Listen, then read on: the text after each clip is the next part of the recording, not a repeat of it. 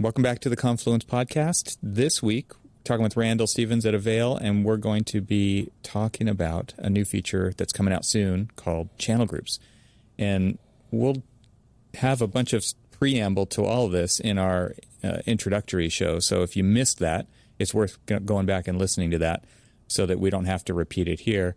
Uh, Randall, can you give us kind of an intro to what channel groups are, and we can talk about how and how this all came to be, and, and how you're you're thinking about the decisions that you made along the way to release this new feature? Yeah, for those of you that um, you know, obviously everybody watching this may not be that familiar with Avail or what we do in this software, but I'm gonna I'm gonna concentrate on a new feature that we've developed called Channel Groups, and kind of give you a little bit of a of background on how this came about, why we began working on it, and then ultimately try to walk you through, you know, what the process was, what tools we used to do that, what some of the decisions that we had to make, right? And uh, mm-hmm. I, you know, I, I'm always quick to say, you know, we don't we don't bat a thousand, right? Sometimes we get it wrong, but you know, there's there's critical decision making times, you know, when you're doing things like this that um, that all play a part, right? And how mm-hmm. this ult- how it ultimately works, and why why you made some of the decisions you made. So I'm in what's called the Avail desktop right now. Uh, for those of you that are using Avail, it look, should look familiar to you from the standpoint of we organize Avail lets you organize content in what we call channels. And uh, I'm just going to drill into one of these channels and show you a feature that we actually released last year. A channel in Avail is, you know, I like to describe it as an analogy of like a music playlist. It's like you can put anything you want in a channel. It's up to you. You name the channel. It's a logical grouping of content. Um, so sometimes that content wants to be organized by what application the content's for, and especially in the case of kind of technical content used in the A E C industry. But as you can see, I've got a marketing channel, so I can go into that marketing channel and see marketing assets or things that I want to use, right? Uh, mm-hmm. Logos and those types of things. But if I drill into um, like this Revit library channel, this is a feature that we released last year that's uh, very popular called key cards. Uh, I won't get into all the detail of that. Maybe it's another episode as to how all that came about. But basically, it's when you have a large body of content, can you subdivide it into some logical mm-hmm. subgrouping? So um, I'll show you some um, some boards, uh, Miro boards and stuff that help to describe this. But you know, kind of a channel in Avail is the main kind of organizing principle or feature. And then the, the idea of these key cards was the idea that within a channel, now you need to have some sub division or some ways to narrow down that content. And uh, uh, here you can see I can drill into casework. Then across the top, this is, again, part of this key card features. I can filter, we would call this filtering, filter down to, again, some sub-narrowing group of this content. That was an idea of, of being able to, within a channel, what are the tools that let you narrow down and get to the content that you're uh, that you're trying to get to. And what you're going to see as I begin to talk about this at the channel level, then now we're kind of working at a at a larger scale. What happens when you get lots of channels? So um, what you're seeing across the top here is what manifests itself in what we're calling channel groups. So it's real easy, right? If I filter now to visualization, here are some visualization-related kinds of content. I could filter to Revit twenty twenty-three and see libraries of content that are appropriate for that. I've got manufacturer information and data, documents and photos. So you get the idea, you know, as mm-hmm. your number of channels grows, now all of a sudden you've got another content management problem, right? How do I navigate, you know, if I had dozens or hundreds potentially right. of channels, I need now to think about that. So it gets a little esoteric when you think about, you know, like, uh, you know, how, how many of anything do you get before you have to put some other ring or, or layer kind of around it right. to uh, right. to help to focus in. But if I take a step back from this, you know, what we ended up with, with the feature that we developed called Channel Groups were really about trying to solve what was the initial question or problem that we were asking ourselves was, you know, if you're performing search for content and I know that you're in a specific application or working like in Rhino, why would I want to do a search across all of this content and get back results for Revit content if I know I'm working in Rhino and that content doesn't make any sense, right, to be used right. in there? So So that was really the question that we began asking, because we do allow you to search across all of your channels. But if that search is originating outside of this desktop, which is really the big thing that we're working on, is, hey, if I know you're in Revit, can I be smart? Um, how would I how would I narrow and know that you're coming from Revit and allow you to get to just the content that makes sense? Or if I was, you know, could be I'm searching from Rhino or an application, but it could also be I'm in the future searching from t- Teams or someplace else, right? Right. Microsoft Teams. Yeah. So anyway, you'll hear us talk a lot about context when it comes to trying to solve the problem that we're trying to solve, which is how do you search large bodies of information, get to as quickly as possible what is relevant. Uh, we, we talk about context a lot. So really, when you look at all these tools that we're beginning to put in place, all of them are designed to every time we, we add another feature, we're trying to add a little bit more context. Mm-hmm. And, uh, you know, this, uh, you and I have had this conversation before about, you know, when you have a lot of information, a lot of content, the first thing is, what aren't I interested in, right? Like, can I get right. rid of things that are just noise in this journey yeah. that I'm on? So that's just a little bit of the, the background on, you know, what ended up leading us in this direction.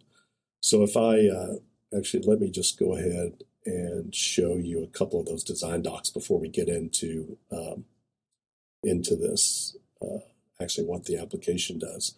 So we use a lot of different tools. I'm going to show you some of the different uh, applications that we use and what the process is, but we use Miro a lot. Um, so what I'm going to show you, this is getting at this idea of uh, all the different features that are part of Avail are all part of a broader strategy. And the way we think about those is they each perform different functions, but mm. together they all form better and better context and better and better information to allow us, when you're doing a search, to kind of drill down and narrow down. So you can see here, right, um, channels kind of being the major organizing principle around information. But within the channel, then, showed you we introduced this concept of key cards. You can add tags to information. We have a feature called flags. Now what we're doing is working beyond the channels, like channel groups is this first. And zooming out. You know, yeah. Yeah, we're zooming out from that. And, and you can see there's things on this that don't exist yet. We're working on this concept of workspaces, which are about projects, and ultimately, like, your entire archival history of information, right, should be available to you. So all of those are, you know, I, I think of them as ways to slice through, major slice and cuts every time that you right. add a new piece of information. So this is, uh, you know, a way to uh, to kind of show you that from a um, from a design or um, kind of process standpoint.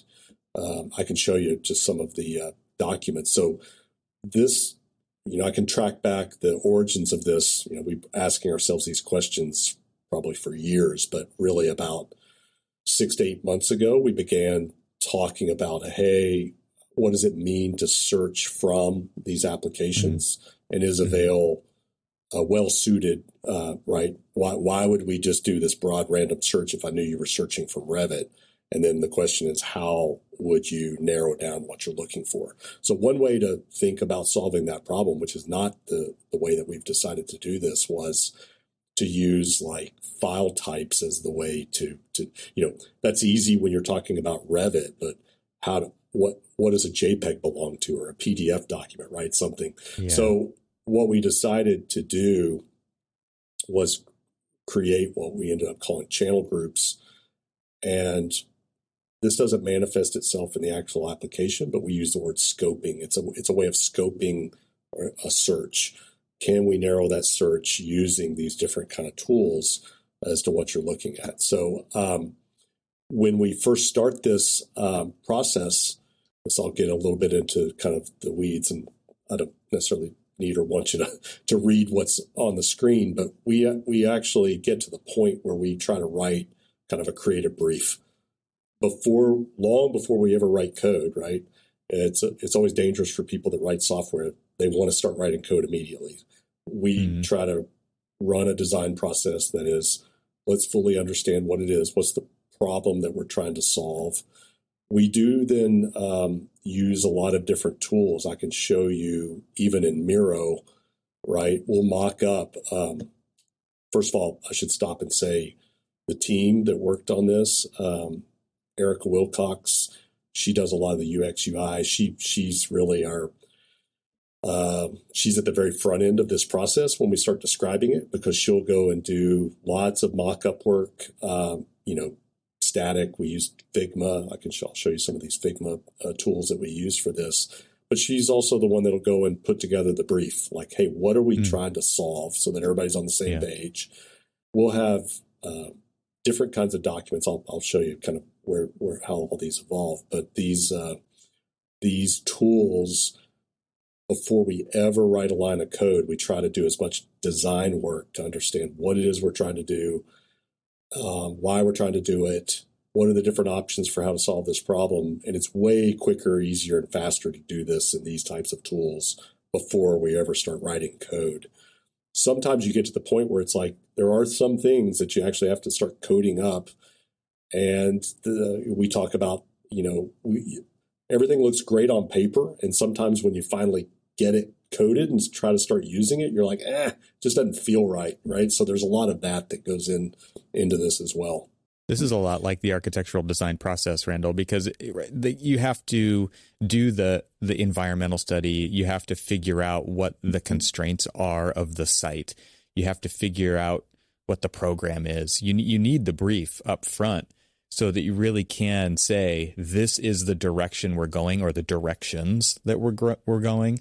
But at least we all agree on that. And and like you, this is a nonlinear process. You're going to you're going to go back and you might modify those original documents once you've learned something along the way, so that it then becomes like that guidepost um, that is also a living document, right? Because that d- just because you did it early on doesn't mean it's dead, I hope, right? These are the kinds of things that do get updated over time. And, and so showing this kind of like, like behind the scenes, or what's inside the walls, you know, what's been covered up, is really cool for people to see, because this process, I think people are, are pretty used to this process, but it's really cool to see the tools and the thinking and the people who are involved in that. So, yeah, I mean, carry on this. I just wanted to kind of no, jump in there for a second to talk about how similar this is to the building design process.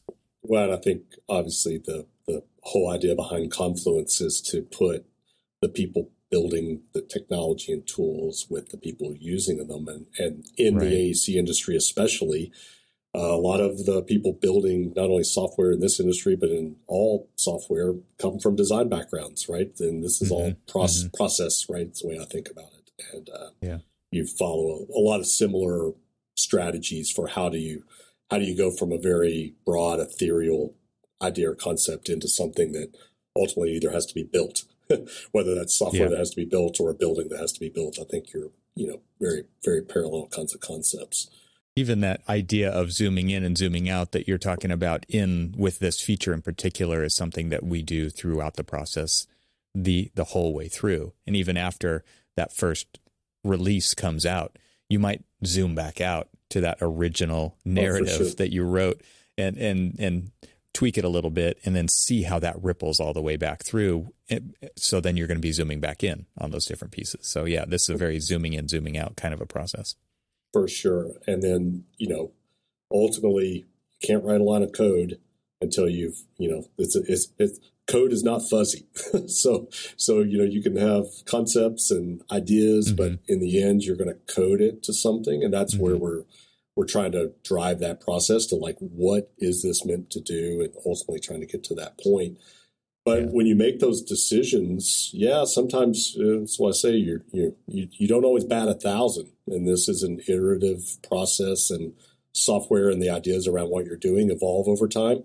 So the, the good news about software is, unlike a building, you know, it's not that the use of a building changes and you have to go retrofit it, but that's usually every ten or twenty or thirty years, not, you know, not every right. six months or a year. Right. And, uh, so a lot of times we do make decisions and do things that in hindsight are like, remind me why we decided to go that route instead of this route. right. Well, it's like, well, it's, it's, you know, it made perfect sense at the time, and you had right. to make a decision and you went with it. And, yeah. uh, but that doesn't mean you always get it right. And obviously uh, anything where there's somebody's opinion involved, it's like, well, I wouldn't have made that decision. Well, that's fair. But yeah, uh, right. ultimately, right, the, this is the way this stuff all evolves. So, uh, and then, you know, we're hopefully we're uh, we're not uh, we're not so full of ourselves to say, hey, you know what, we probably didn't. That wasn't our best foot forward, right, on certain things, mm-hmm. of maybe calls that we made. But um, one of my favorite quotes is uh, a guy named Nassim Taleb. I don't think he was the first one to use it, but it was basically better to be broadly right than precisely wrong.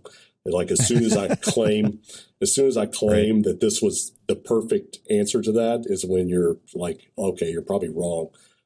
I like to think that what we get right is generally right. It's like you can pick at any little thing, but are we in the mm-hmm. broad right direction and working on the right problem? What's the big problems that we're trying to solve and those types of things? Yeah, yeah. Let me just show you just a couple of more of these. This is uh, we use um, Erica especially uses a tool called Figma, and a lot of this right here. Uh, again, I'm not going to try to take you through, but what you can see in these kinds of tools is like, you know, she's doing some thinking. Okay, here's what we're trying to do. There's a there's ultimately infinite number of potential options, but we'll lay out and then we'll use this internally with the team, right, to, to go through this process and say, okay, we could think about it like this. Here's an option. We could think about it doing it like this. Here's another option. Uh, here's a third option of the way we could think about this. Ultimately, this was, you're going to see much closer. Here's the fourth option about what we actually decided to do and how we decided to do it. But I just thought, you know, this is an example where in the early stages, we're doing this level of like, hey, somebody's just mm-hmm. thinking about it, imagining what it could be, how it could work. What's the quickest way that we can now put this in front of group, punch at it? Um, you know, so it's like a combat sport when you're starting to design these things, right? It's like, okay, what everybody's, you know, what what are the right level of information to put in front so that we can make sure that we're heading in the right direction with what we're going to try to do. So anyway, you showed here that you guys kind of landed on option four, but how did you land on option four? Like, what was it about the other ones that didn't make as much sense for you to to pursue, ultimately deciding this was the one that you wanted to? Yeah, the first thing I'll claim is that, you know, I'm not in every meeting. So I, uh, you know, I am still heavily involved myself in in this, but I try to sometimes set higher level. And I try to also be the, uh, you know, sometimes when you're in the weeds, you forget, right, the context and the broader. So I try mm-hmm. to myself act in that role just to keep reminding people. And I'm also try to be the, uh, I'll give you is this as an example. It's like, look, there's maybe different ways to think about, I'll just say the language that we use to solve this problem, the, the language of the software, the language of the buttons and the way that we do this. So when you look at right. like these ideas, now we're talking about putting little bits of information or color coding or different kinds of things. So now you're thinking like just from a usability standpoint, is that going to be what works best for people? When you, if I skip forward and talk about, um, you know, kind of where we landed,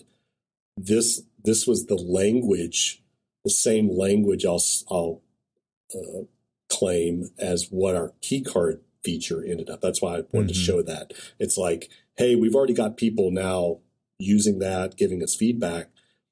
Can we use the same language so that so that users, right. it's not another thing that they've got to figure out what I meant by this. So again, yeah. that's a that's a very fuzzy kind of idea, but uh, those sometimes lead us to be like, hey, let's not reinvent the wheel. The question is, is was that the decisions we made a year and a half ago to go in that direction? Do we come back a year and a half from now and claim that, oh, I wish we hadn't done that because now context has changed or the way we're right. thinking about this has changed, or that worked for that, but it doesn't quite work now. Um, but that's a lot of uh, at least what we're trying to do with Avail is trying to make it a very general purpose. We're trying to solve a big general, general problem. Obviously, yeah. then it lets people customize it to their own specific content needs, but we're trying to take a step back and go, can we can we have a general solution that solves this and covers the most ground, right, with one with one solution. So. Yeah. And so when you're thinking that through, are you thinking of different firm sizes, right? Because there's there's the sole practitioners, the small firms all the way up to the big firms. And we're talking about a content scaling issue then at that point, right? Like the smaller firm may not have as much information that they need to weed through. A larger firm might have a lot more. They have discrete departments and things like that. And so what you come up with ultimately has to work for every customer that you serve. For sure. And that's a challenge. Um, uh, I can tell you, we've got some customers that are using Avail that probably have two or three channels. We have some customers that have hundreds of channels. Again, mm, yeah. not everybody sees every channel. That's the other, uh, you know, channels can be shared with subsegments within a firm. Um, right. And so not everybody's always seeing everything. Uh, so that's one thing that maybe people that are using it at their desk don't realize. It's like, hey, across the firm, there can be lots of channels, right? Serving lots yeah. of different needs. And, uh, but yeah, that's, uh, we try to make uh, these tools scalable, right? I use that yeah. word a lot. It's like, will this yeah. scale to a large firm with thousands of people in the very same way? Can it, can it serve a firm that's got ten people in it, right? So a lot of times at the desk, they've got the same problem. In the end, yeah. we're trying to build a tool that's not for the people trying to manage it per se. That's a, I would call that a necessary evil. What we're really mm-hmm, trying yeah. to do is make an application that every end user at their desk wants to use, right? And right. Uh, yeah. so that from that standpoint, it doesn't really matter if you're a single person firm or a giant one. You right. may have a little bit different problems to solve, but um, getting to that information is pr- pretty universal. Let me just kind of dive in a little bit more then about how how we ended up solving. So the goal was to, hey, when you're in an application or you're coming from someplace and originating a search from someplace, how can we be smart about knowing where you came from? And that would be the first thing. It's like, can I know where you came from? And if your search originated, say, in Revit or in Rhino or someplace, can we carry that information back? So as we started, mm-hmm. you know, thinking that through, we began thinking, okay, well, what we would need to do is in the Avail application, identify, right? There's kind of two sides then. There's the, where did I come from? And then knowing where I came from, how would I identify the content in, in Avail that makes sense to match to that? So that's what you're going to ultimately see that we did. We created what we call channel groups as a way of organizing, putting channels in kind of logical groupings and allow you to identify that channel by these groupings. And then from the application side, we actually, I'll pop this up and show you, there is a mappings of channel groups actually to the application level. Mm-hmm. So I can go to an application now and say, when you're in, if if the search is coming from Revit twenty twenty-three, I want to prioritize uh, what gets searched or what gets shown, right? Uh, from that from that perspective. So, um, and then we even get into, as we develop began developing this feature, saying, not only know what application you're coming from, but now we have an opportunity to actually let our customers prioritize what content gets shown first, which has always been a question that people have asked us. Hey, I've got a lot of content. How do I push certain content up front if I want people to yeah. focus on yeah. certain uh, certain information? So it makes sense. Does this make sense? Um, yep. So I'll, and I'll show you just a couple of examples of, of this kind of in action. So so the channel groups then ended up being the, you know, I can click on a channel, say I want to uh, manage the channel group. Only if you're the editor or have editing privileges do you do you see this. Not every end user has the ability to do this. So that's another decision that had to be made, which was, right. hey, is this a tool that's meant to be that the end users are making these decisions, or these decisions are made kind of from above and provided then to the user? So right. Right. We, we literally talk in these kinds of terms. It's like, is this a ground up thing or a top down thing? Right. And uh, yeah. this set of features that we are coming out with are a top down, especially as an organization scales. You basically want somebody else to go do that work for you so I don't have to. Right. It's like um, a benefit because one person went and figured this out, and then everybody benefits because they added this kind of organizational structure to the information. I think there's so, that. There's also this idea of, who knows the tool really well, who knows the platform, so that they can make those decisions. And and the person downstream isn't like, can't find something that they're looking for or that does exist because they didn't know it as well. And therefore, they're just at a disadvantage when using it, right? And so it, it, what you don't want is a user saying, I couldn't find that. So I went on, I went down to the to the website and I downloaded it. When it when the the, the Office standard one was right there, they just didn't know how to find it. So there was all of these kind of influences and, and layers involved in, in all of that that I that could really hinder but also benefit an end user based on who's who's decide making those decisions in the firm. I mean, it's it gets complicated pretty fast. Yes, for sure. And you'll notice when I, you know, click here to to add to a group, if the group doesn't exist, I get to create it, right? So there's tools here for, hey, do we need a new concept, a new grouping? What are mm-hmm. what are the groupings that are already established, right? And then ultimately, can you remove it from a group if it's been added to a group and you need to remove it? So, you know, just some simple tools. Uh, and again, this is a first, I'll, I'll just call it, this is a first generation product. So we've already got some customers using it. They're giving us feedback like, hey, wouldn't it be easier to drag and drop this and, uh, you know, a WYSIWYG kind of like uh, editing tools. And those are things that ultimately may come. Uh, we're always making decisions about how much time we want to spend on certain features like that. Um, as right. And, you know, it brings up another point. You know, one of the questions that we always ask as we're developing certain features is, what's the frequency that somebody's going to need to do that? So this is a great example where, you know, this isn't something you're going to do every day. You're going to kind of set this framework up and, you know, unless you're making channels every day, you only do it once and you do it, you never do it again. Right. So yeah, that's a, that's an example of, of saying, well, we could, we could put a bunch of energy into making a, a really sophisticated, fancy editing tool for that. Or is the kind of easiest path that we could add this to, you know, context menu.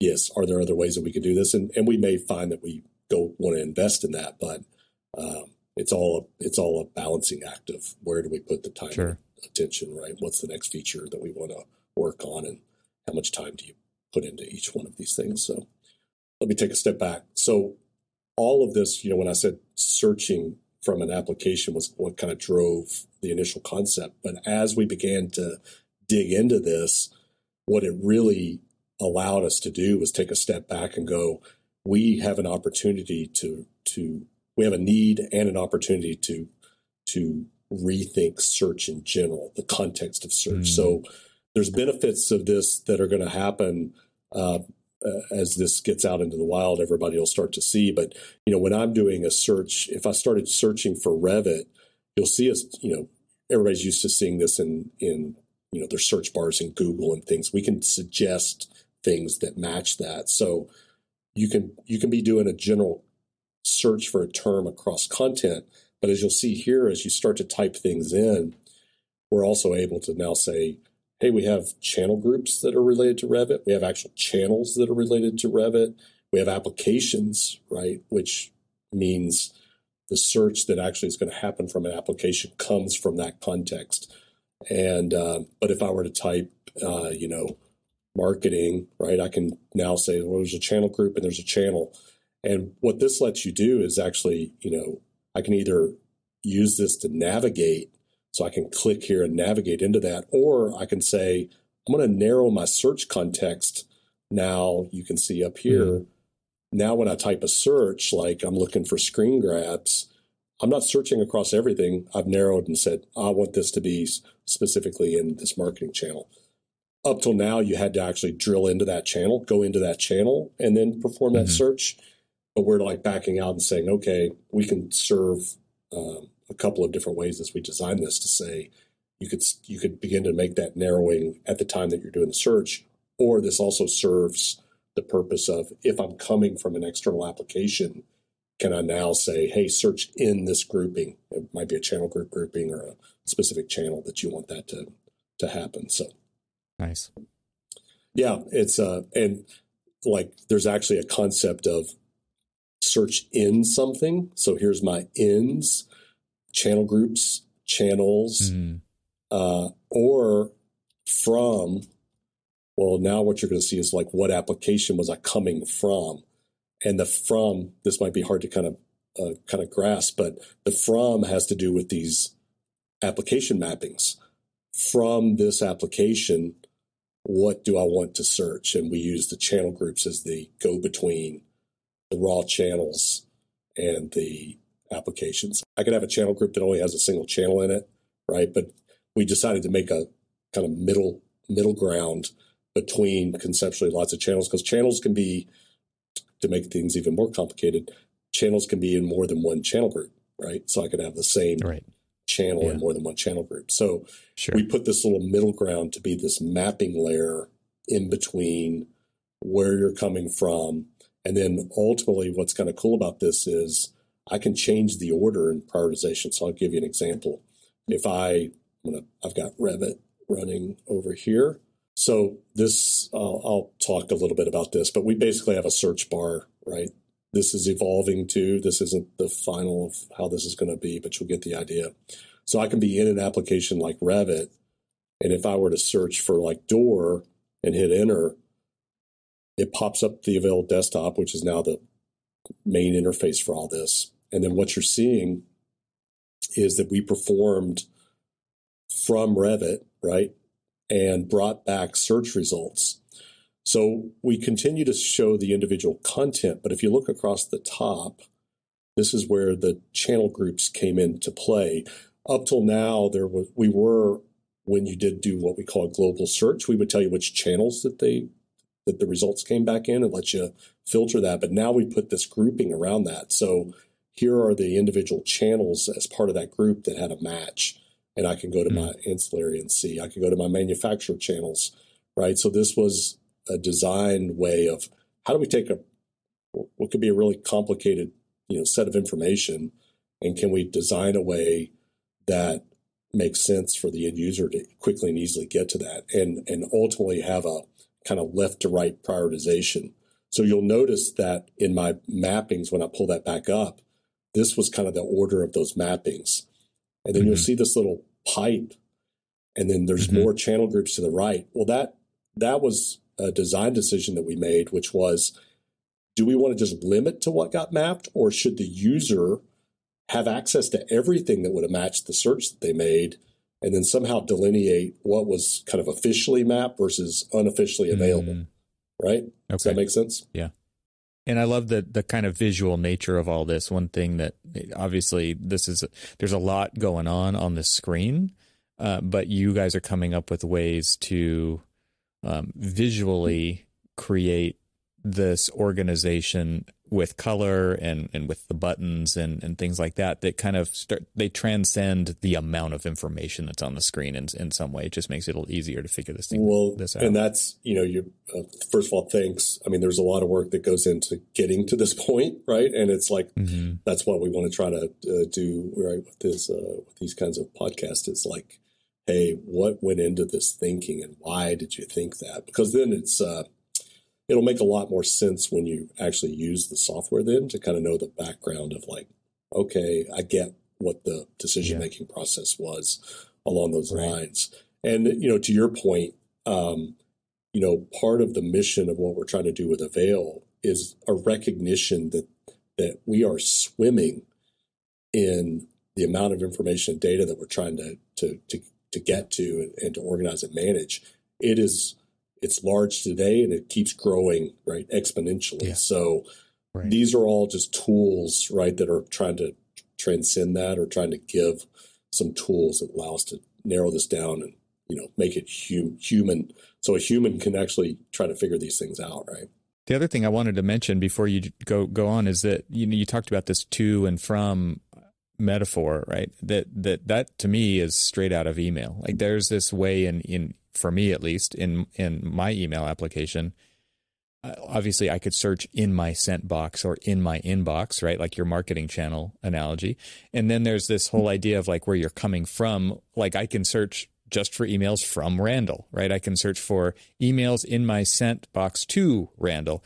And so th- the idea is not, a new idea, but it's new to Avail. And what you're doing is you're taking these things that work, that again, have people have developed behavior around, and applying it to a tool in a different way.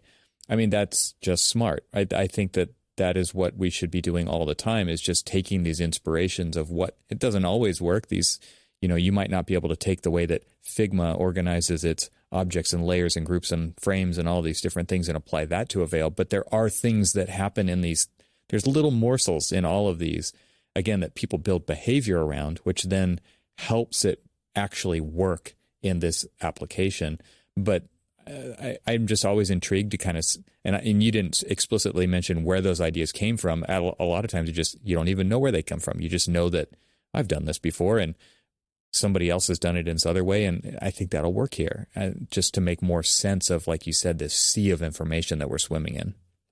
No, I think you're spot on. And I would be remiss. You know, I mentioned uh, Erica Wilcox, who's on our team that does a lot of this. And she's, you know, obviously, the team internally, we use a lot of different tools. We we use Slack internally. So there's lots of metaphors and concepts that are in the applications, either Teams or Slack that you're using. Um, mm-hmm. We use Figma. We're using Miro. All of those are, in some sense, they're all content management systems themselves. They and are. Where did you know, I draw that? Where did I put that stuff? Well, it's like, where, where's yeah. my stuff? I, my contention is is that what we're trying to do with Avail, all of those companies end up in the same problem set, which is, you know, if you're in Miro, there's a way, you know, they're going to run into some of the broad problems. I'm sure they're already running into them, where what happens when I've got right. a thousand Miro boards? Well, now you've got a new content yep. management problem. So everybody that's producing any kind of software that, that that creates information or holds information ends up all coming towards each other. We're all trying to solve yeah. this, right. you know, large body of information content problem. So to answer your question, yeah, Erica's always looking, you know, at the tools we're using, but she's also off looking at like, hey, yeah. I ran across this other application and here's what they're doing. And, you know, Airtable, what's Airtable doing? What's all these popular tools that are out there that have caught, right. you know, some, some attention? Was there something about that? You know, we're not shy. We're going to go, what can we learn from that? What what's yeah. what's the right takeaway from that? And can we can we take things that look like they're working well and, and also fit our context? And other times it's like, well, we have our own set of problems and we can think about this uniquely from our own, you know, standpoint. And, you know, beg, borrow, and steal as much as you can yep. from uh, yep. things that are working. That kind of, I think that also plays into what I was talking about, like muscle memory. You know, we use Slack, but we know most of our customers are using Teams. So I'm always reminding the team, like, if the, if if there's if there's a muscle memory of what somebody's doing in Teams, let's default to that, because that's what our customers are probably used to in a metaphor. Mm. Good, bad, or ugly, right? Uh, this is where it's like, now you say, was that the right decision or did Slack have it better? Well, that that's a judgment call, right? Um, yeah. If if the, if customers are used to using Teams every day, and there's something that they've already learned how to do, or the conceptually the way something works in Teams, I would at least want to put that through its paces and say, does that make sense in what we're doing? I'd rather have that dovetail mm-hmm. as opposed to like a different concept, because a lot of these, you know, all, these are all um, metaphors, you know, if you really think about, we're creating metaphors sure. around these concepts. And yeah. uh, if it's a metaphor that's new and it doesn't make sense, then you've got a challenge when you to get somebody, if they're not using it every day or not willing to give you the time, they won't spend. If it doesn't make sense to them in two minutes, they're just like, "Okay, I'm not. I don't. I don't understand it." Right? And it's like, ah, that's that's the. This real is where computing, right? you know, really, really hit its stride, right? I mean, I think back to the Macintosh with the idea of a desktop and being able to move stuff around and visually organize it on your desktop, right? And and the way that calendar apps have have evolved over time, and the way that your email comes into an inbox, like it's it's just very much like a manifestation of the physical world in a digital form. And so, yeah, I mean, when you start thinking about these metaphors, I mean, if it doesn't make sense to people, adoption is hard. Yep. And the whole goal here is to close the gap of adoption versus the, the new tools that are coming out all the time, and the the da- the amount of data that we have to sift through and filter through. Yep. Yeah, so uh, just to kind of, I obviously get, it's easy to get sidetracked, but that's what these podcasts are about. We got plenty of time to talk yeah. about all of this. Um, the way that, that we've designed this to work then is, you know, you can see five hundred, over five hundred things came back in this particular search. Well, the next step, this is why we call it progressive search, kind of philosophically, is we, we view our job is I need to bring back enough information to help you now take the next step. So the next step is, hey, are you looking for visualization assets? Maybe it's materials mm-hmm. that had to do with a door. So now I'm filtering. Mm-hmm. It's a single click. Or I could say, uh, no, it's a Revit library, right, doors that I'm trying to look. And I can, and now at this point, if, if I've still got too much on the screen, we uh, let the users double click on these things to, dr- you know, we call it drilling in. So you can think about that's mm-hmm. a channel. So now I'm going to double click on it, and now I'm going into the and channel. Just see what's there, right? Mm-hmm. And I'll, I'll use this as a great example. Um, you see what came up here. These are those key cards that I was talking about. And in this particular search example, there were multiple things in this channel that matched on searching for door. There's specialty equipment. There's obviously door category, casework, right? So if I drill into casework now, I'm further narrowing. And I can drill all the way down and use, you know, different tools. But I, I can tell you, even just internally, there was feedback the other day because depending on what you search, there may only be a single um, key mm-hmm. card that would show up. And it's like, mm-hmm. hey, when I drilled in there, there was only one thing. Why did I have to, like, that was confusing. You know, the, the comment was, that's confusing to me that they're now I expected to see content, but I'm seeing this, you know, one thing called specialty equipment when I search for door. Right. It's like, well, if you clicked into that and drilled down. So this is an example of an unresolved problem, I'll say, right? First impression was that's confusing when there was a single thing that showed up. And this is also why we'll put this out in preview release. We'll we'll kind of put it out to people and say, what what ended up? And, and those are contextual use cases, right? In yeah, this case, yeah. when I searched, there was a bunch of stuff that came back. Sometimes I might search and there's one thing comes back and it's like, why did you make me jump through that hoop? Or that, that seemed confusing now yeah. that I had to jump through there. And I, I two I'll layers claim, of I, the same information. Yeah. Well, and so we could potentially code against that. We could potentially code against if the result is going to be one key card, then skip it and just go straight to the content yeah. would be something yeah. that we could decide to do. But this is where it's like, I don't want to put the team on a wild goose, you know, going and, you know, coding around things right. because that was the first impression. Let's, let's yeah. get it out there a little bit, see if it's generally right. confusing. And then is it worth going in? Because every line of code that you write, I don't have to tell you, Evan, it's like every line of code means I've got to maintain that. It's potential for right. another bug to show up, blah, blah, blah, blah. Right? It's like, it's, uh, you want to resist writing code just because you had a knee jerk reaction to, you know, something like this. It tends to yeah, complicate yep. everything. So, but but that's, to me, ho- hopefully the audience that's made it this far through this, those are the kinds of things that we have to think about.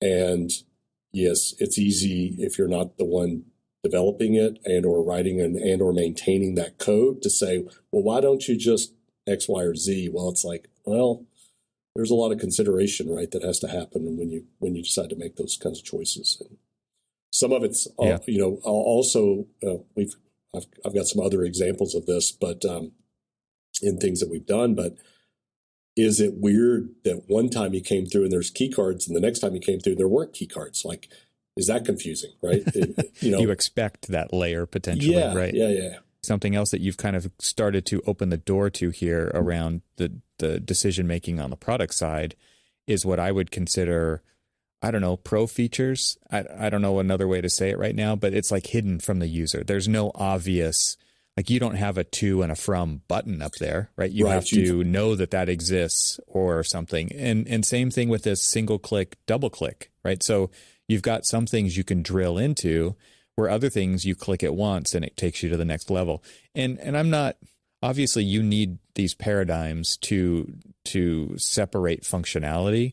But I'm just wondering, decision-making wise, how do you justify those kinds of decisions internally that either either you're going to have to train people to figure these things out, uh, or, you know, there, there's so much just even around those single click versus double click to from flags that show up in the search bar, um, to so that you can move forward, so that you can actually implement these features. Yeah, good question. You know, I think that um, I'll, I kind of infamously always make claims. I'll make a claim. My claim is All right. that um, when things are simple, it's inversely proportional to the complexity on the back end. So, and a, a lot, it, it, it's like the simpler it you think it is, the more work had to go in to get there, either from a design thinking and usually code, like to me, you know, mm. the we we we're not the first ones to say this, but you know, it's like software, good software should be indistinguishable from magic, right? The best mm. software mm-hmm. experiences are things are like, how, right? This is yeah. incredible, right? Like, how did right, this happen? Right. Yep. That's, that's along those lines of, When th- when you have those experiences, they're like, wow, this is really cool, or whatever terms yeah, you want to use. Absolutely. That's usually inversely proportional to how much work, thought, design, code, all those types of things. So um, I, I, I want to throw two examples in here. One, I learned that the first year of architecture school when I was studying Craig Elwood projects. Craig Elwood's designs look so simple, and you would think, couldn't have taken long to do this. And it was like, it took a career to do that, right? It took so much experience to get to the point where he could reduce the connections between materials to look as simple as they did. The other example is software, and it's SketchUp. Like, there is so the reason it's it's so popular is because it is like magic the first time you use it, because there is so much power in a very simple and limited number of tools on the screen. It's oh, actually oh. incredible. I'll go another step on SketchUp. What was incredible about SketchUp was the whole idea of push-pull, that feature mm-hmm. that allowed you to draw a primitive, t- touch a surface or draw something on top of it and push or pull that, right, to to create forms. Yep. Yep. I would claim, because I watched I watched it evolve. I watched it when it happened, when it showed up yes. on the scene, and it was like yeah. nobody had ever done that. That was, that was the right. beautiful feature that was developed that opened up that whole like idea of, you know, this doesn't have to be that hard. You don't have to draw every right. vertex and corner. I could push and pull shapes, and it really opened up a whole, you know, whole another generation of people that started modeling, really. Um, and again, that get back to their, your point earlier about creating a piece of software that people want to use. It, it like those magical moments are what creates the stickiness for people to keep coming back and using that tool to get their work done, right? Because if you hated it, like, unless it's something that's being forced upon you to use, and I think we all know that there's a lot of software out there that we have to use and we don't like using it, but the ones that we do like to use, we'll take, we try to fill more of our time using those tools than less, right? So, I mean, you can't really understate that. And so when you're striving for that during software development, I think that's, that's a, I mean, that's a hard mark to hit, but when you, you know it when you feel it, kind of a yep. thing. Yeah, those and those magic moments are, you know, usually few and far between, right? When you know you've really sure. like, hey, we've they're really, not the norm.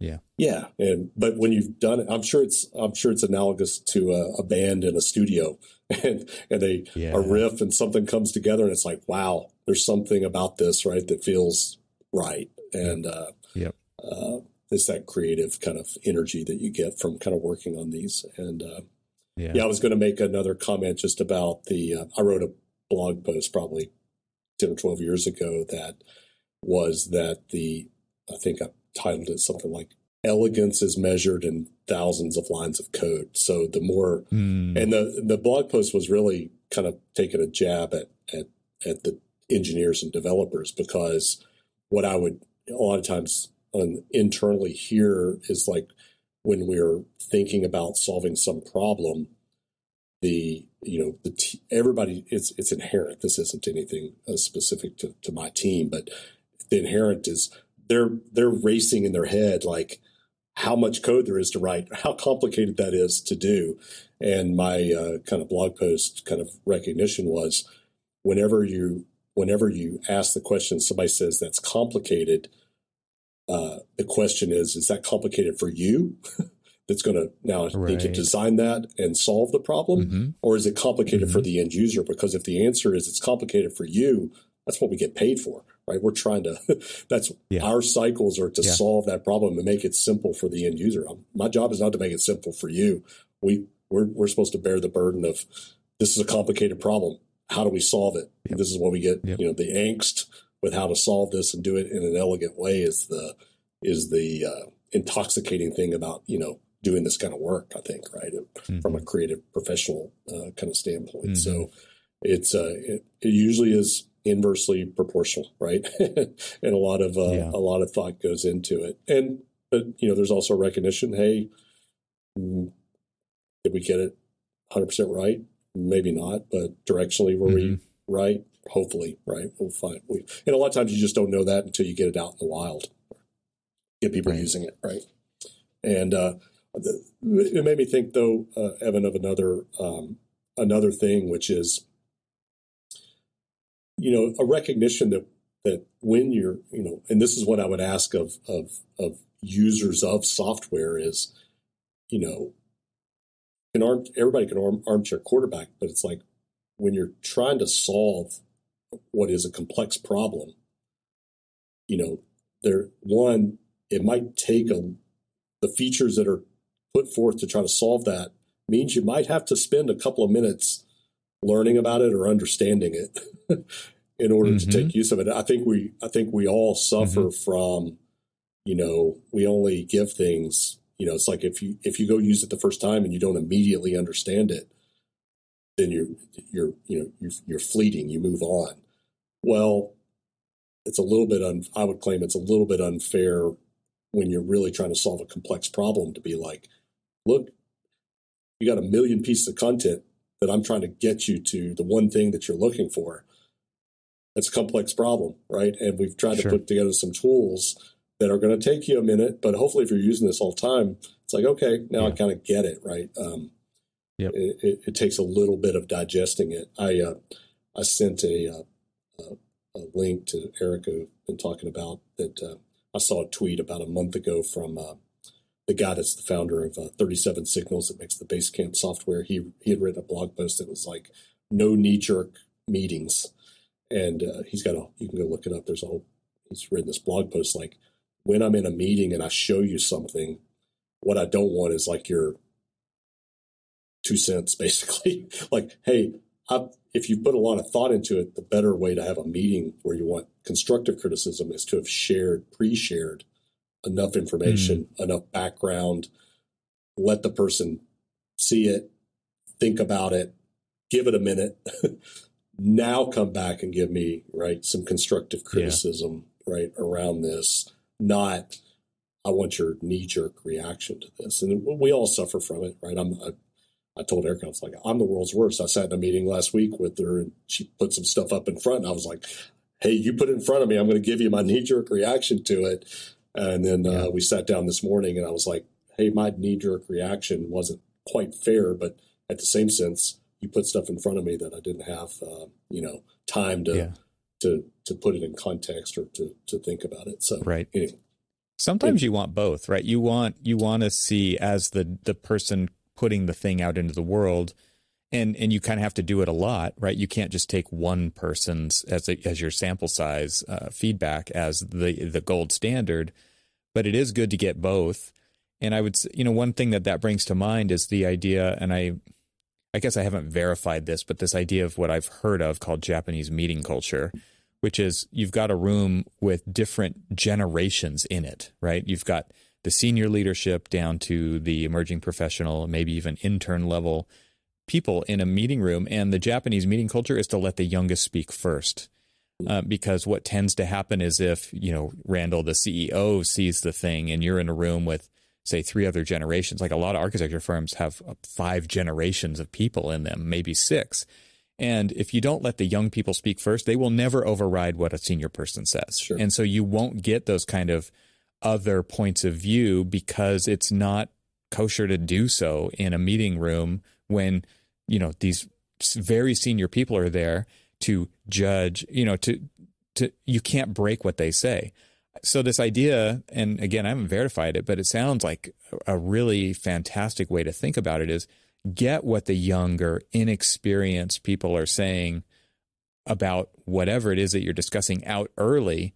So, and then have your considered response, because I think even as, as us, you know, older generations start to, people work differently than we do, right? Like For sure. we have a lot of experience with a lot of different U Is and a lot of different work processes.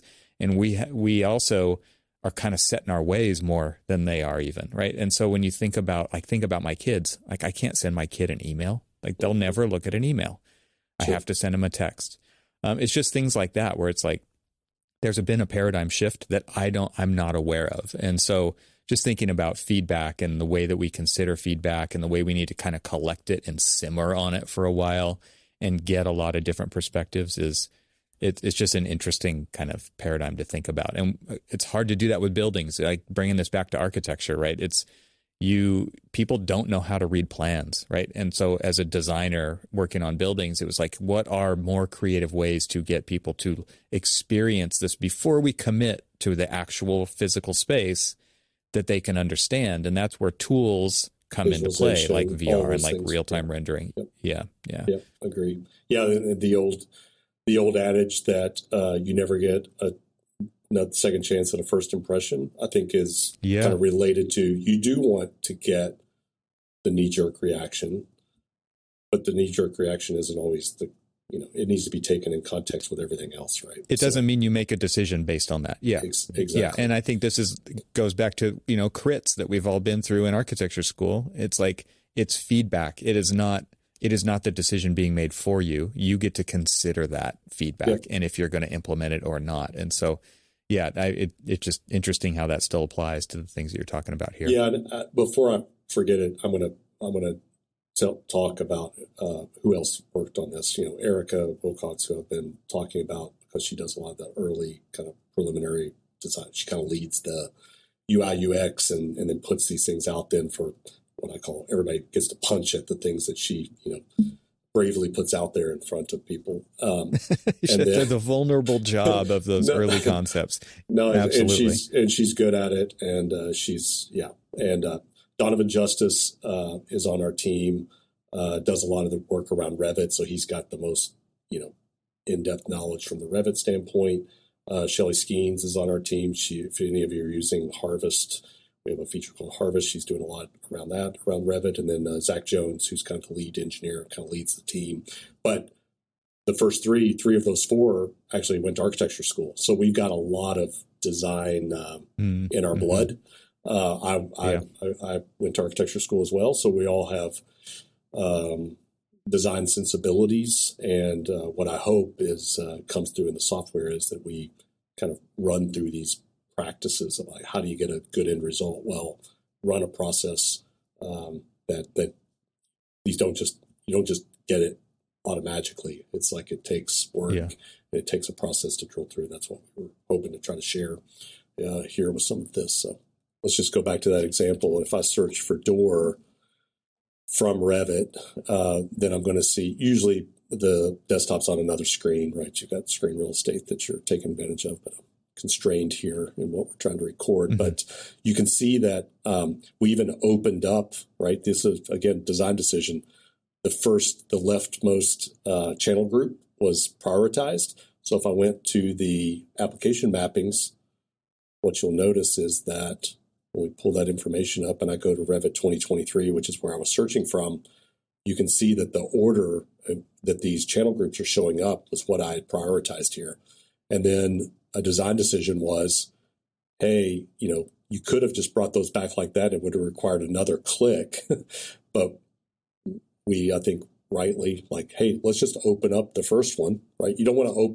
Mm-hmm. One of the things we considered was, you're right, this, is it, are they all open? Well, that's. Do you just want to see a line across the top, or do you actually want to start seeing Yeah, it's like, stuff, well, that's right? Very noisy, right? I would call that mm-hmm. visually noisy. So the design decision that was made was, hey, I don't know how many, you know, you could have an infinite number of channel groups, hopefully not too too many. The idea is to kind of narrow this down. And then, mm-hmm. hey, maybe it makes sense to open up the first group. That way, you know, prioritize those results. That may be where the first place you want to look.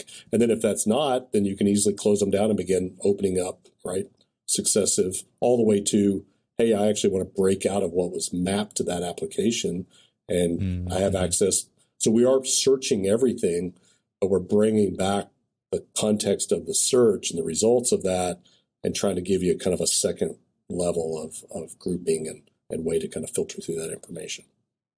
There's two things going on here, right? There's there's looking for something specifically, but there's also exposure to what's available. Those are two different things that you're doing at the same time, because the more that I can just file away on a very surface layer in my brain of like, oh, next time I know, at least I know that thing exists and then I'm going to be able to find it, even though it's not necessarily what I'm looking for right now. No, you're you're hitting on it. And internally, we talk about, one of the things we talk about is is navigate. We, we, we've started using the word navigation. But what we're trying to do with Avail is to help you navigate this, you know, infinite amount of information and content. Well, part of yeah. now when you break that down, what you're alluding to, we would say, are you are you looking for something very specific that you know exists, and now you're just trying to yeah. uncover that from these millions of pieces of content to get to it? Yeah. Or are yeah. you browsing, right? And browsing yeah. is this like inspirational. Oh, I didn't know that existed. I'm looking for something that is a door, not a specific door, right? And to do both at the same time makes a lot of sense, because people don't take time to browse for things like this when you're doing a job. This, this, you know, to throw another metaphor out there, and you're using the word navigation, like this is using your Maps app on your phone when you want to go somewhere. I mean, it's it's really interesting, right? Because nowadays we type in where we want to go and we go there. But if you're just looking at a map, even if you do type in where you want to go, it's going to show you other points of interest that are in the same region. Uh, and, and again, it's just an awareness thing. It's like, I don't necessarily know that I only want to go to that winery or that brewery or that bowling alley or whatever, but what else, what else, what other things are there? What other restaurants are around there? What are other things that might pair nicely with that kind of a, you know, if I'm looking for a particular hardware store, what other options are there in my region? And this idea of navigation is also about surfacing and exposing these other pieces that exist in the context. Yes. Yes. I couldn't have said it any better. It's uh it's a com- it's complicated, right? And it's, uh, it is. It, which is what yeah. it makes this fun. I, I still enjoy getting up every day, trying to think some of these things through and hopefully contribute mm-hmm. to, uh, in some broad sense, to helping to solve this problem. Let me just show, uh, just so everybody understand, if I go back to this application mappings now and go to Revit twenty twenty-three, one, I may say, you know what, let's add documents and photos, and I'm going to boost those up in the list. This is an example where it's like, do we spend the time to do like a drag and drop control? If that was easy, we would have mm-hmm. done it, but because mm-hmm. of some of the tools that we use and blah, blah, blah, it's like uh, sometimes people are like, why can't you just drag that? Well, if it yeah. was that easy, we would have done it. But uh, and some of those are just decisions that we've made about what tools we're using. But um, this is, again, like a balance of resources. If if you get the feature out there versus find out the exactly yeah, the, all and, the different paradigms there are in U I to do something. And um, I, I uh, another claim that I make is shipping software is the hardest thing in the world, because you're never done. I'm sure, just like shipping a building, done, yeah. you, right. you if you're an artist, you could you're design never it forever. Done. You could design forever. So what we tend yeah. to try to do is, one, be self-aware. Second is, because of that awareness, stop. Let's stop. Let's get it out. Let's see if it's useful. Because if, if people aren't finding it useful, then we're going to quit working on it, right? Don't spend any more time or energy. Yeah. So, no, I mean, yeah. let the market decide. Like, that is the ultimate judge and jury of a thing like this, right? Is you could pontificate and crystal ball and code and design forever. But like, the ultimate decider is going to be the users who are out there. I mean, you talked about Jason Fried earlier, the C E O of, of thirty-seven Signals. They have a podcast, and it was something that they recently said. It's like, we could spend days and weeks and months like figuring this out internally. He said, but but why go to that level of arguing internally when we can throw something together and get it out in front of the people who are actually going to decide if that was worthwhile or not? And I think that's a great way to think about something like this. Yep. Yeah, so here I'm just kind of taking an extreme example. I'm going to push manufacturers, and I've added a channel group that wasn't even, you know, that was kind of outside of the scope of what we were presenting first, and I'm reprioritizing it. So literally that's all that somebody would have had to have done. Now when I'm back in Revit and I search door again, I'm going to get different result. And uh, so mm-hmm. now what you're seeing is, hey, I prioritize. We this is also when I said we revamped the search engine, this became yeah.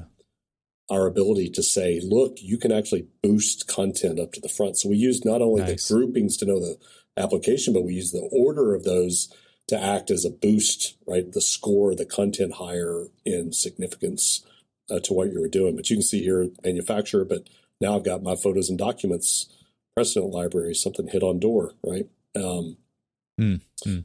Right? All the way back down. So kind of get the gist, right? We tried to, yeah. and, and, you know, it's probably also important to say this, this evolved. This did, this wasn't defined on the first day right. that this is what, you know, that's why. Figure that out. Yeah, it's a messy, you know, a, a ple- in this case, pleasantly, hopefully messy process that we went through to be like, oh, wait a minute. Now that we're doing that, we could actually think about this in the order in which those are being solving this problem of boosting. So the the original problem set that we set out to solve also grew in mission, which sometimes can mm-hmm. be dangerous because then it's like, oh, we thought we were going to get this out in three months and it actually took six. Well, because we scope actually creep, yeah, we scope creeped it. But in the end, it's like, right. you know, like in this case, uh, we've been working a lot on opening up the A P Is, uh, application programming interface for those that aren't used to hearing that term, uh, to allow other applications to search Avail. So a lot of this was, yes, we are, we've got our own plugins that are in Revit, but we've also got customers who are actually developing their own internal tools, and they can actually put their own sure. search boxes now in those tools. And so nice. part of our A P I was, hey, we can actually, you know, their own internal applications can now show up as a managed application that now they can scope and use Avail to scope what's being searched from very specific, you know, kinds of places within their own tools. So we've been... Because you're platform agnostic, right? Like you're in your information storing ag- agnostic. You you want to be able to get, no matter who you are, to find what they're looking for, not just people who are using a certain tool in production to do so. Exactly. A lot of people, you know, we... I joke that our development process is what I call Revit first. So because there is so much Revit uh, work that's going on, and a lot of people are using Avail to manage their uh, to manage mm-hmm. their Revit content and these kinds of processes, that uh, we we take a really strong look at that as the use case, but then we design and develop the software to, to solve that problem. But it's it's generic. Like I like to remind everybody, and I have to continue to remind our internal team, there is nothing about Avail that knows anything about any of these applications. We've been solving these right. problems at a kind of uh, a layer below the actual specific use case. One step then, removed. Yeah. yeah. So there's what we would call business logic that happens at the application level. So plugins that are happening inside Revit are do very specialized things based on those applications, but they talk to Avail in a very generic language uh, behind the scenes. So mm-hmm. uh, it allows us to, you know, solve these problems for, you know, different different use cases. Um, and that's why everybody's implementation of Avail looks a little bit different from everybody else's. So uh, sure. you know, the way they've decided to use these tools to solve their own problem is uh, uh, you know, up to them. So let me talk just a second about, you know, so this started with this idea that, hey, when I'm in an application, I want to be able to search.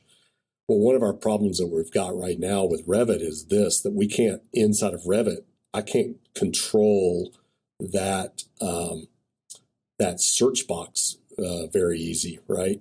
It wants to mm. uh, when it when it appears. Let's see if I can even. So that that doesn't make a whole lot of sense, right? Um, you'd, right. you'd like that to be, right. um, you know, some well thought out position, but also, you know, the nice thing about it is a user could decide to dock that somewhere. You know, we've had some people already give us some feedback like, hey, could this show up kind of docked in the toolbar or some places? But what I'll say is that there's some more things that are going to start happening inside this Revit interface like helping navigate the actual project information and actually searching across project information and pinning mm-hmm. things that you use often and navigating to those. So what we decided and what I, you know, told uh, Donovan, who's on the team, like, because we were starting to, we were starting to get into that, like, where's this search box going to live and what are you going to do with it? And I was like, Donovan, we already know that there's some other things that are going to be happening. So let's not agonize over that, uh, knowing that we're getting ready to start working on that, because it'll change our thinking about where and how that should act. So this is another reason why we put this stuff out into like this beta or preview mode. That's by, that, you know, I'll say it, it lets us get immediate feedback, but also gives us time to kind of finish some of these other things that are coming. I call them fast follows. There's these fast follow features that are going to yeah. change what what's going on here and how, how we should be thinking about it. So anyway, just another cool. thing that, you know, has to be considered, but then we have to go explain it to people like, hey, this isn't, we're not done. Right. This is coming. Right. It's going to fit into this other context. But we tried to, uh, you know, what I didn't show was even before uh, these features, you know, end up being designed, we've got roadmap kind of broad stroke areas that we share with our customers. Here's what we're working on. Feedback, right? Uh, we obviously get feedback all the time from customers about what they would want or wish. And then it's, you know, it's our job to take all that, bring it back, put it into a, you know, big buckets, work on and try to chop this stuff up into, uh, into, you know, logical, hopefully features that are given the most impact for, for what we're doing on this front. How early do you guys actually start showing them? It, do you show any of your mock-ups to end users before you actually start coding stuff? Yeah. Um, yes. I, I'm notorious for, I'll, I'll talk early and often about anything, right? So I like to get customer feedback, just even on concepts. Um, mm. Sometimes it's before, it may be too theoretical to get their, uh, to get really good feedback from. But uh, mm-hmm. we'll tend to, uh, you know, I, I do a lot of my stuff in PowerPoint. So I'm using PowerPoint to just lay out broad concepts. Wireframe stuff. Yeah, wire, yeah. It, it could be a wireframe or it could just be words, right? Yeah. Word, word, yeah. Words, right? Like, hey, we're working, we're thinking on, on this direction. What's your what's your knee-jerk reaction? What's your feedback? You know, we think this is going to manifest itself in this way. Um, anyway, so, um, you mm-hmm. know, and even this... Um, we've got uh, a a relatively new customer who is doing some custom internal development, so they're using our A P I. So part of this is like you've got people now driving some need and direction from not just what shows up in our interface applications, but what they would like to be able to do in their own. And this all, you know, parts starts to be like, how are we going to generally solve this search problem? So that we can now manifest that in our own interfaces, but also expose that yeah. to others to be able to do this. And uh, so anyway, right. it's, it's a challenge. It's a moving target. Yeah. yeah. The other thing that this, you know, evolved to, again, it wasn't on the original target list, but like even when I'm within a channel, uh, if I go into like this Revit library channel where I'm going to see my key cards exposed, but if I start to search within here, you can see up at the top, we're giving some feedback. Hey, you're doing a search in this Revit library channel. Mm-hmm. But if I begin to search, uh, let's just say I'm going to search for window, notice that we're now giving suggested searches. And that's being based on mm-hmm. the tags and metadata that's on the content in there. So there are specific, you know, again, this is like, we're giving you info that we know about that helps you narrow. Oh, there's mm-hmm. this uh, master format. That's a master format number. Yep. Um, you know, but here again, it's like, okay, I didn't have to type all that in. We can pull that up. So we're trying to, part yeah. of this effort was, and that's what our team calls it. This, these are efforts internally. Part of this effort was, mm. can we now begin to improve search so that we can pull more information forward within a channel? Hey, we're going to give you some suggested things that you might uh, want to look for.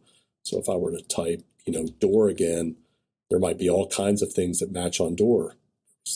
Door searches that I did. There might be other kinds of door tags or, you know, related to doors that I want to search on uh, from within that. So again, that wasn't defined day one when we started working on it. But sure. As we began working and you kind of broaden the, say, okay, how do we broadly generalize the problem that we're trying to solve? How do we get back to, uh, you know, what we wanted to get to, uh, yeah. solve, solve the explicit problem. But again, what, what, what one, one person's mission creep is, uh, uh, you know, another person's, hey, I'm glad you solved that problem and took the time to do it. So.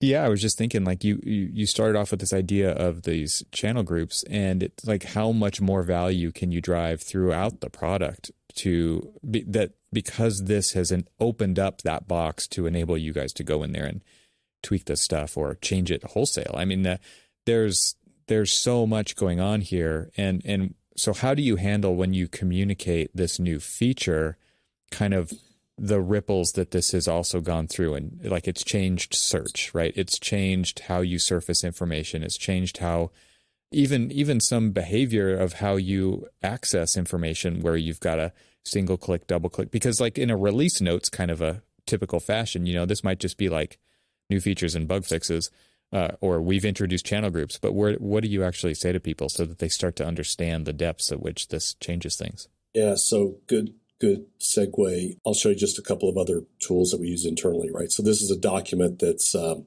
you know, internally was being used, you know, what's left to do, right? We're trying to get the feature out mm-hmm. the door, and people are crossing these things off. Um, you know, I won't say if there are bugs or anything that we're doing on that front. The other thing, mm-hmm. uh, what I'll show you, this was actually a document that I created just probably a month ago, which is, hey, we're now getting close to where we're going to get this out, right, for people to use it. So like, I write a document mainly to be used by our marketing and communication team. How are we going to begin communicating what this is? And I yeah. always try to start the, why did we do this? Right. And what's the current state? How does this work? What is, what's this new thing called a channel group? Define it. What, how's it helping to improve navigation? How's it let us search from external applications?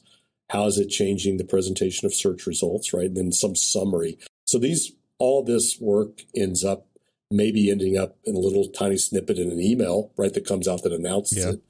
But we'll also yeah. write blog posts. And, you know, to, the reason I wanted to do this kind of podcast is, hey, if you're really interested in this, go listen to this kind of deeper dive in yeah. what this is about, so that you can have not necessarily a knee-jerk reaction to it, but maybe a deeper understanding about what we were trying to do and how we went about doing it.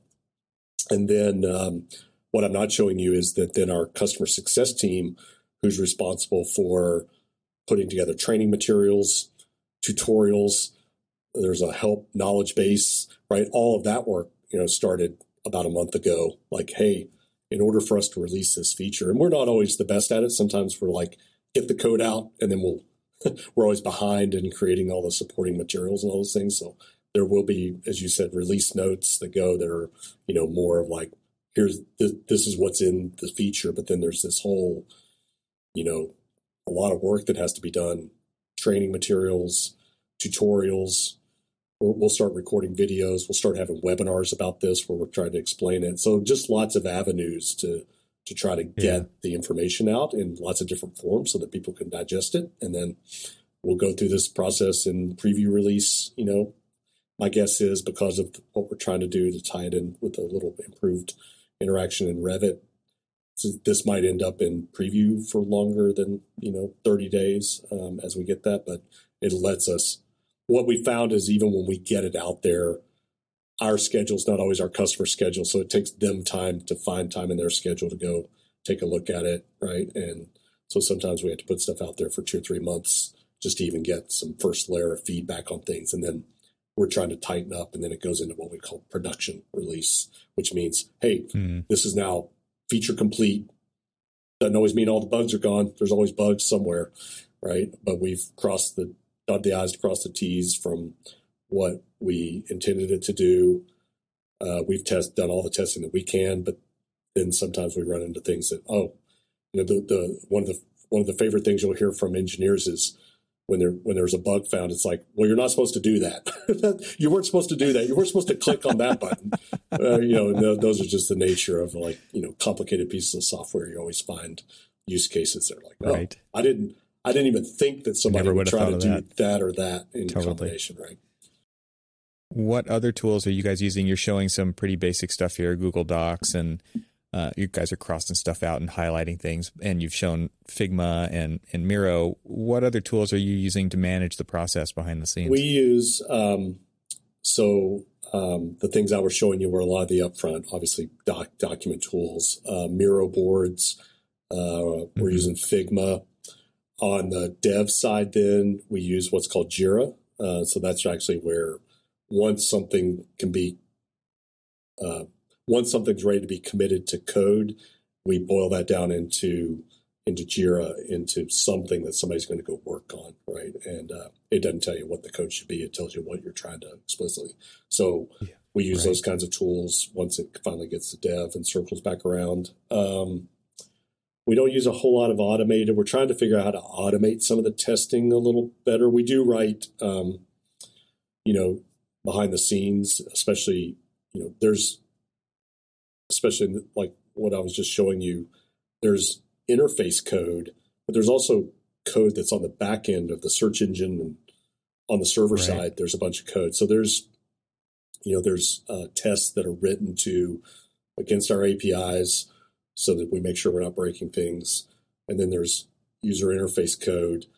That's a little bit harder to automate. Um, so there's a lot of just manual testing that has to go, and we try to kind of have standardized things that we're trying to test against. Um, so uh, I wish more of that could be automated. We're trying to figure out how to automate more of that. Um, but um, that's probably it. I mean, obviously there's a lot of tools that are being used uh, in the dev, on the dev team. I'm not diving into all that, right. but more of this front end process. These kind of major things are two to three times a year that are these kind of, you know, major epics. There's all kinds of little things that get sprinkled in in between, but that's kind of a mm-hmm. cycle. It takes, you know, I'll say it takes four to six months for any kind of major feature to kind of work its way through. Uh, that's wow, with yeah. lots of diff- different members of the team involved. But, uh, uh, but anyway, it's, uh, that's about the, the cycle that we're pushing these kinds of things out. So probably faster than most cool. of our customers can consume.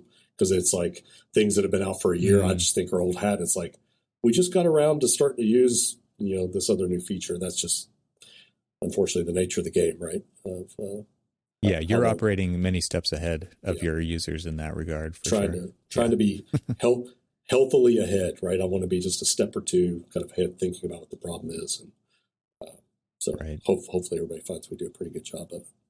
Cool. Well, thanks for sharing this today. I, this has been a fantastic look, kind of, you know, again, in, in under the surface of the wall, into the piping and the electric and all the things that are going on on the inside. And I, it's fun to see. And I, I'm sure we're going to see a lot of different things on this show get shared in that regard. But it, all of it is, it's healthy, right, to share this stuff and to show what's going on out there between just those major software releases to see how it actually comes to fruition. Yeah, I think I, th- I think maybe where I'll leave this, Evan, is, and we've talked, you know, and I've talked a little bit about this, but you know, when you take a step back, pe- humans, um, humans are storytellers. We communicate. We, we we learn by sharing stories with one another, and I think you know that was a little bit of the goal of this is, hey, you know, you can look at this as just a bunch of pixels and a bunch of buttons, but if you begin to take the time to hear the story behind it, then there's a certain part of learning and understanding, I think, that that is easier if you're willing to give that time to to kind of have that little bit deeper understanding. And then all of a sudden it's like, yeah. okay, now I know the backstory. It's also important to tell the next person to share, to share, hey, here's what this is about. How do you teach somebody what this is for and why it works the way it works? Well, you're not going to repeat, you know, however long this took me, all of that, but there might be these little tidbits of a story that are like, hey, here's here's why that's important, or oh, did you know it does this, and here's why. It's like, oh, that that makes a lot of sense now that I kind of hear that. And that might be thirty, thirty, sixty seconds worth of communication. So I think that's also a healthy thing from those using the software, because we do hear all the time that it's like getting users, the end users, to to spend a minute to learn something new is hard. You're yeah. competing against a lot of other interests of theirs. Either they're not interested in any of this at all, or I've got my head buried trying to get this project out the door or whatever. So we're always fighting for attention. And um, I think this is part of it, though, like being able to tell those stories. Not every not every end user is going to consume this much right. content, but a few people will. And if those people can kind of pass on the little tidbits of the story, I think it makes for a healthier environment. And you'll, yeah, absolutely. You'll, you'll naturally pick out the tidbits that made the most sense. And those will hopefully get passed on, right? And uh, part of the right. learning process. So. Well, thanks for sharing today. The show and tell was fantastic. And uh, we'll see everybody on the next episode. Thanks, everybody.